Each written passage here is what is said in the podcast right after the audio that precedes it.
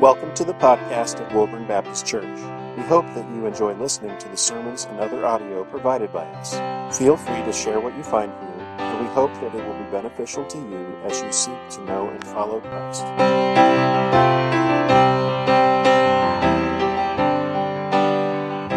If you turn in your Bibles to Revelation chapter 1. Revelation chapter 1. Uh, We're not going to go through the entire book of Revelation, uh, at least not that I know of. Uh, we'll just follow the Spirit's leading on that. But we will. Um, uh, my aim right now is to go through the, the letters that begin, but let's kind of take a look at um, what this uh, book is, uh, what, what the nature of the book is. Um, it begins um, with an introduction like you would see in a letter. Um, if, you, if you look down to verse um, 4, it says, John to the seven churches that are in Asia, grace to you and peace from him who was and who is and who is to come. So you have an introduction that's kind of like a letter that you'd see in Paul or one of the other letters. And at the end of the book, at the very end, uh, it ends also similar to a letter. You, you see in verse 21 of chapter 22 the grace of the Lord Jesus be with all. Amen. Um, that's also the ending, like you might see in a letter. Uh, we see in verse 1 that uh, it says, the revelation of Jesus Christ, which God gave him to show his servants the things that must take place soon. And whenever it says that, um, that word revelation, uh, it, it's the word that could also be translated apocalypse. Um, so uh, there's a, a type of literature we see in the Bible that is called apocalyptic literature. And usually that has to do with what will happen at the end of history. But also, we see in verse 3, it says, Blessed are the one who reads aloud the words of this prophecy. And so we see that the, the book is also called a prophecy. So, what we have here, when we look at the book of Revelation, we have an apocalyptic prophecy that was probably sent in the form of a circular letter. Um, when John wrote it down, um, it was sent from God the Father through Jesus, this vision that he, he gave to John. And, and it was written down and then probably passed around from church to church, uh, particularly these seven churches that he was writing to. And then we have it today. And I think it's to all believers so that's what we have when we look at the book of Revelation. And, and so it deals with things that happen at the end of history. It deals with some things that are leading up to the court through the course of history. Um, and it was sent as a circular letter to the churches. Let's go ahead and read um, chapter 1, starting in verse 1. We're going to read the first eight verses. The revelation to Jesus Christ of Jesus Christ, which God gave him to show his servants the things that must take place soon. He made, no, made it known by sending his angel to his servant John, who bore witness to the word of God and to the testimony of Jesus Christ, even to all that he saw. Blessed is the one who reads aloud the words of this prophecy. And blessed are those who hear and who keep what is written in it, for the time is near. John, to the seven churches that are in Asia, grace to you and peace from God, from him who is and who was and who is to come. And from the seven spirits who are before his throne and from Jesus Christ, the faithful witness, the firstborn of the dead, and the ruler of the kings on earth. To him who loves us and who has freed us from our sins by his blood and made us a kingdom and priests to his God for, and Father. To him be glory and dominion forever and ever. Amen.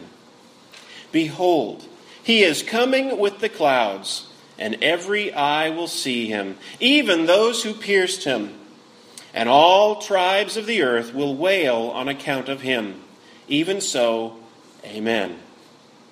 And, the, and I am the Alpha and the Omega, says the Lord God, who is and who was and who is to come, the Almighty. Let's pray. Father, we, we thank you for your word.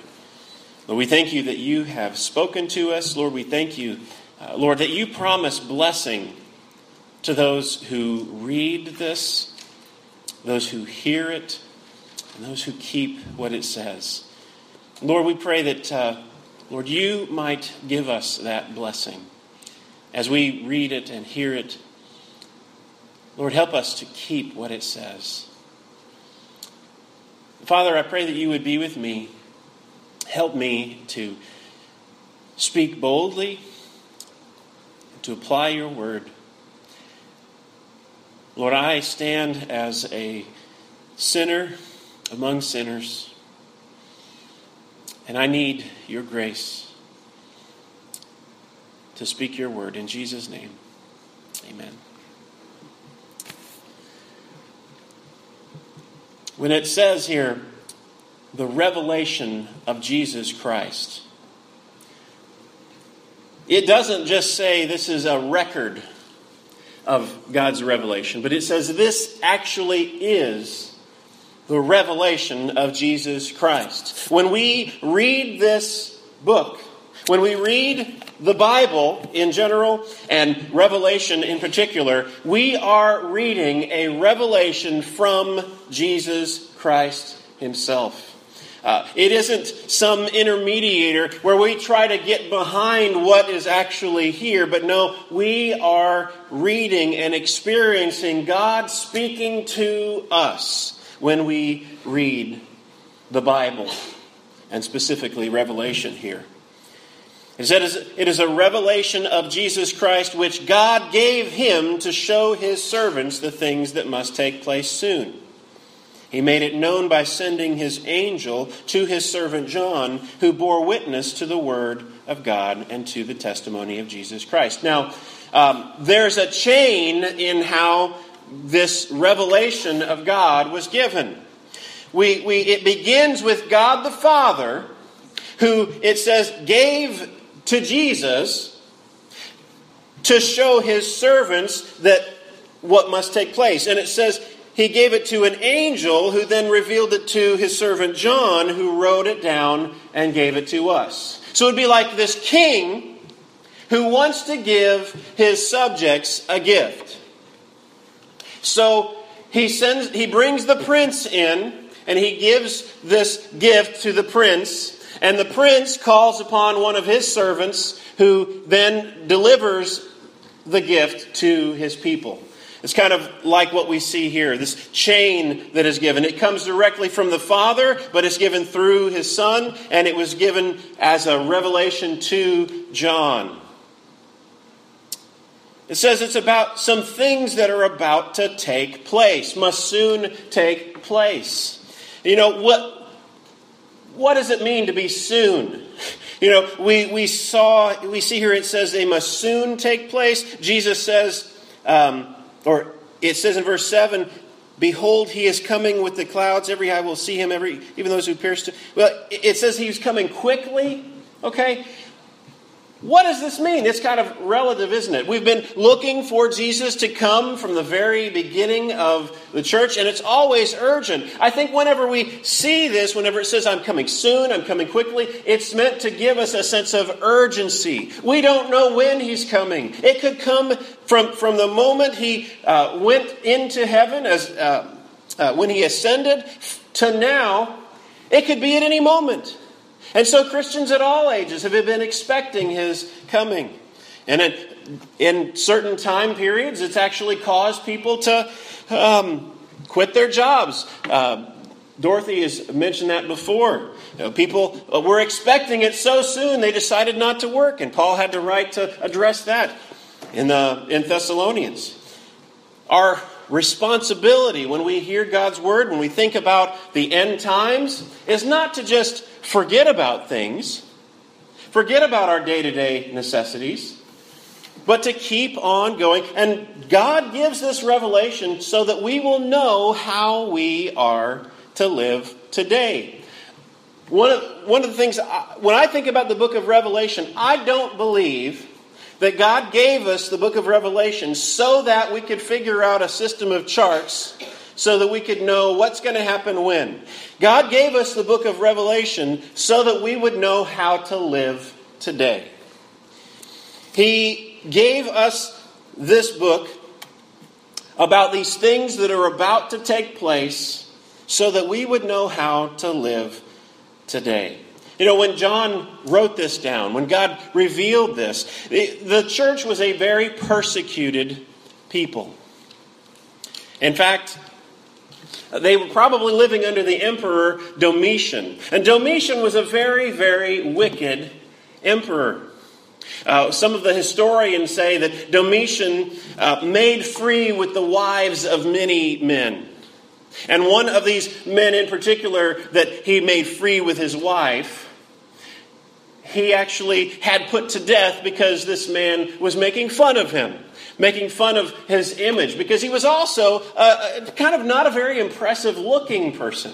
Domitian, uh, the stories say that he would sometimes stand and, and scratch vigorously at a wart on his bald head. And he was also very sensitive about this, uh, uh his baldness as well.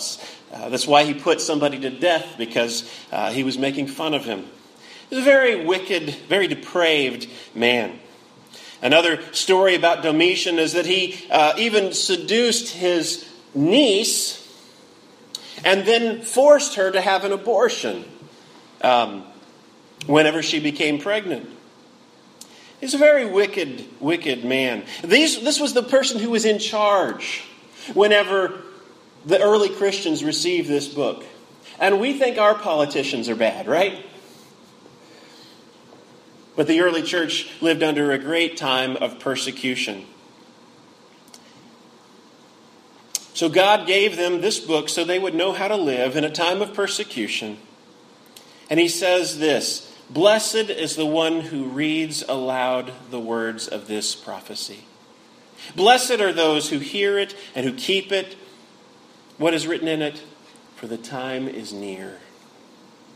You know, these people who were suffering persecution, the early church, they probably didn't feel very blessed. They were persecuted. They lived under a wicked, wicked Caesar.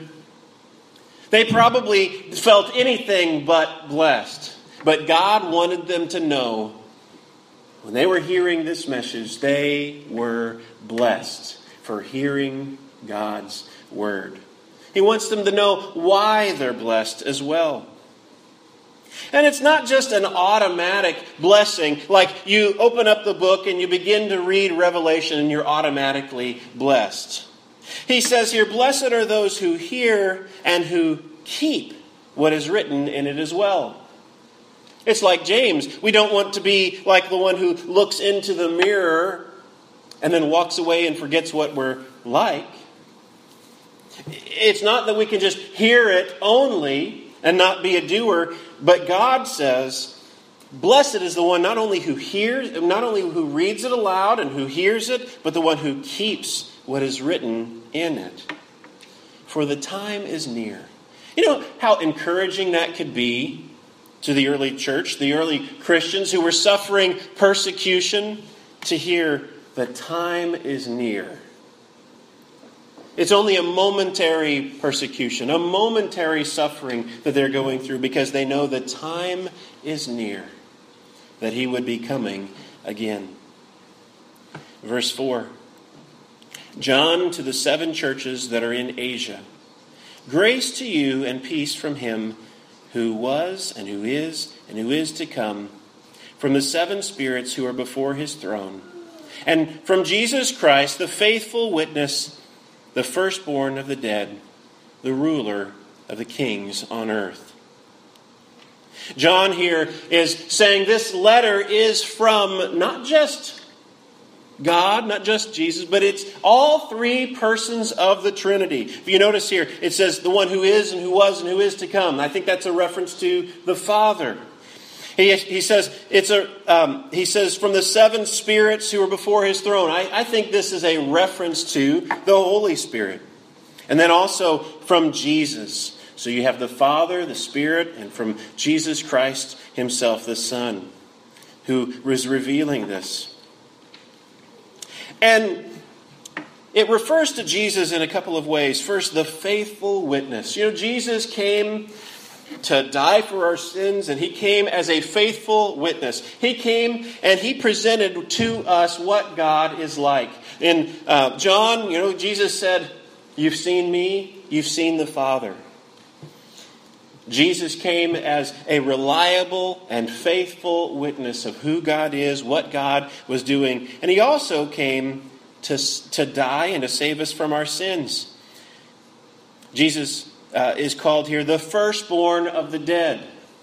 He died for our sins, he rose from the grave. And he is, in that sense, the firstborn of the dead. He is uh, that deposit, that firstborn, so that we know we can, that we will raise as well. Just as Jesus rose from the dead, he will raise us up as well. Um, I think it's, it's wrong what some of us may have the idea about what happens at the end time. It's not that we just go and float on a cloud and, and live in a spiritual existence forever, but He will raise us just the same way He raised Jesus. That's why He's called the firstborn of the dead. We will uh, we'll be put in the ground, we will uh, turn to dust. But Jesus is able to take all that dust and put it back together and raise our mortal bodies again to be perfect, to be changed. He is the firstborn of the dead. And he is the ruler of kings on earth. You know, Domitian, the, this wicked Caesar, uh, not only was he so wicked in the, in the fact that he was loose with, with uh, other men's wives and, and he had people put to death for making fun of him, but he also demanded that when people came to speak to him, that they address him as Lord and God. He demanded worship like a God. And yet, here, John reminds the early Christians that it's Jesus that is the King of kings and Lord of lords. Jesus is the ruler of all the kings on earth. Jesus is the ruler over Domitian, this wicked Caesar who wanted to be addressed as God. Jesus was Lord over even him. And he tells us some of the reasons why we are blessed. To him who loves us. And we began by singing, Jesus loves me, this I know, for the Bible tells me so. Jesus does love us. To him who loves us. Why else would he come from heaven where he had been with the Father from all eternity, experiencing the joy of being with his Father. He left all of that to come down and become a human being and suffer just like other human beings do and die for us. Why else would he do that except for the fact that he loved us? He loved us to him who loves us and who has freed us from our sins. In this freeing from our sins, we have been forgiven of them. That's one aspect of them. Though we have many sins, though our sins be as scarlet, He has washed us as white as snow. We have experienced forgiveness of our sins, but also we have been delivered, we have been freed from the power of our sins. When we were lost, sinking in sin, we did not have any power to resist temptation. But now, when we have been saved, when we have trusted in Christ, the Spirit is living in us. He has freed us, He has broken the chains, and we have the freedom to be able to resist. When we resist temptation, when we are able to turn the other way, it is only because Jesus set us free from our sins. Then he says, He made us a kingdom of priests to his God and Father. What is a priest? Priests normally serve two functions. One, they lead in worship, and then two, they they are kind of an intermediary between God and people, speaking to people on behalf of God. And God has called all of us, all of those who are believers in Him, a kingdom of priests.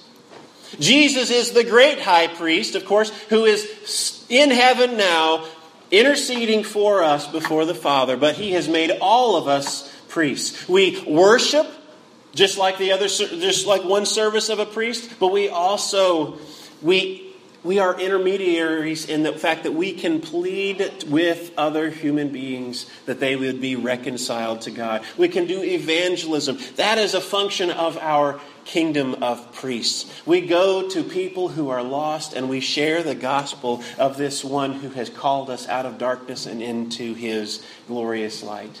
And he has made us a kingdom of priests. You know, those ought to be very encouraging to these early Christians who are suffering in persecution because it shows God loves them. He is not forgetting them in the midst of this persecution. He has freed them while they may, in, in their earthly circumstances, be slaves, physically slaves of, of other people. God has set them free from their sins and has forgiven them and has given them the power to resist. And he's made them a kingdom. Though they were small and insignificant, God calls them into a kingdom. So the early church, when they were hearing this, though they were persecuted, they should know that they, sh- they are really blessed. Kind of reminds us of the Sermon on the Mount where Jesus says, Blessed are you when you are persecuted. He turns our idea of happiness on its head. And here, while Jesus is speaking to these persecuted people, he tells them, You are blessed. And what is the response of this blessing? He gives this in verses halfway through verse 5 up through verse 6 in the form of a doxology, a, a call to praise. He says, To him who loves us and has freed us by, from our sins by his blood and made us a kingdom of priests to his God and Father, to him be glory and dominion forever and ever. Amen.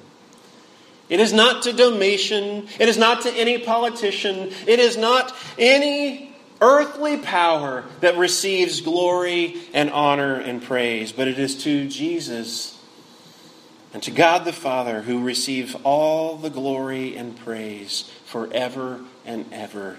Amen. That ought to be a great encouragement. We are blessed and we give glory to God because He has given us this great blessing. Then we're reminded Behold, He is coming with the clouds Notice he says this in the present tense because it is so urgent. It is expected at any time. He is on his way, he is coming. He doesn't say he will come, it says he is coming. While you may experience suffering in this time, church, Jesus is coming.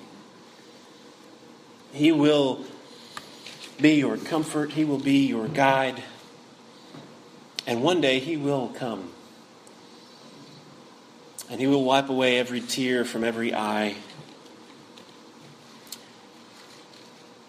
Behold, he is coming with the clouds. You know, when Jesus ascended, we think back in Acts to when Jesus ascended into heaven, and all of the uh, disciples were standing around, staring into the sky, wondering what was happening, and the two angels were saying, what are you all looking into the sky for? He's coming back the same way he le- left. He was he went and he ascended into the heavens, into the clouds, and here when we read this in the book of Revelation, it's it consists it's it's uh, consistent with what we see in in Acts. He is coming with the clouds. He is physically, bodily coming. There are some who have, have who don't really believe what the Bible says, who will say, oh, he's just coming in kind of a spiritual sense, or that uh, his influence is just going to come throughout the earth. But no, no, no. Jesus is coming physically, bodily. He ascended physically and bodily into heaven, and he is coming back the same way with the clouds. He is coming. We believe in a physical, bodily return of Jesus. And it says at that time, and all the tribes of the earth will wail on account of him. Even so, amen. For un- an unbeliever, for someone who has not trusted in Christ, when Jesus comes, it will make them wail. There will be no more time for repentance. There will be no more extension of this gracious period where, where people can turn and repent and come to Him. When He comes, every tribe on earth will wail when He comes. But for the believer, we will rejoice when He comes. And there will be people from every tribe, every tongue every, on earth who will not be wailing. We read about it later, where we will be worshiping before the throne.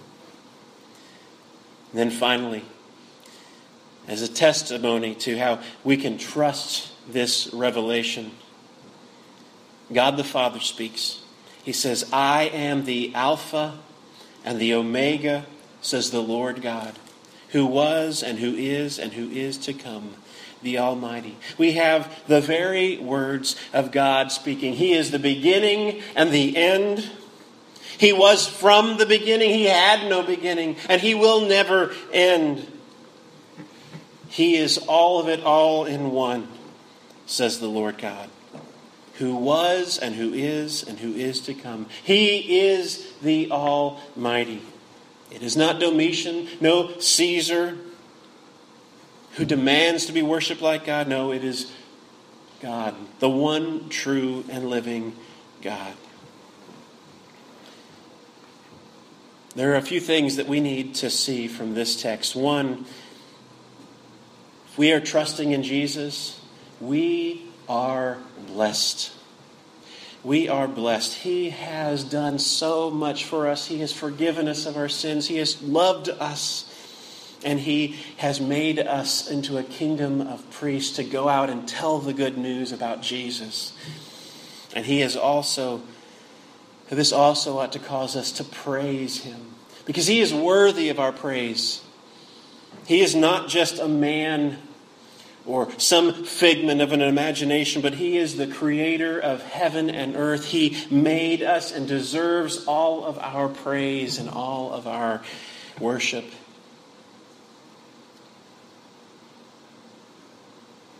I think as we close, we just need to remember how blessed we are for what God has done for us in Jesus, for speaking to us and telling us about what He has done. And we need to praise Him for what He has done.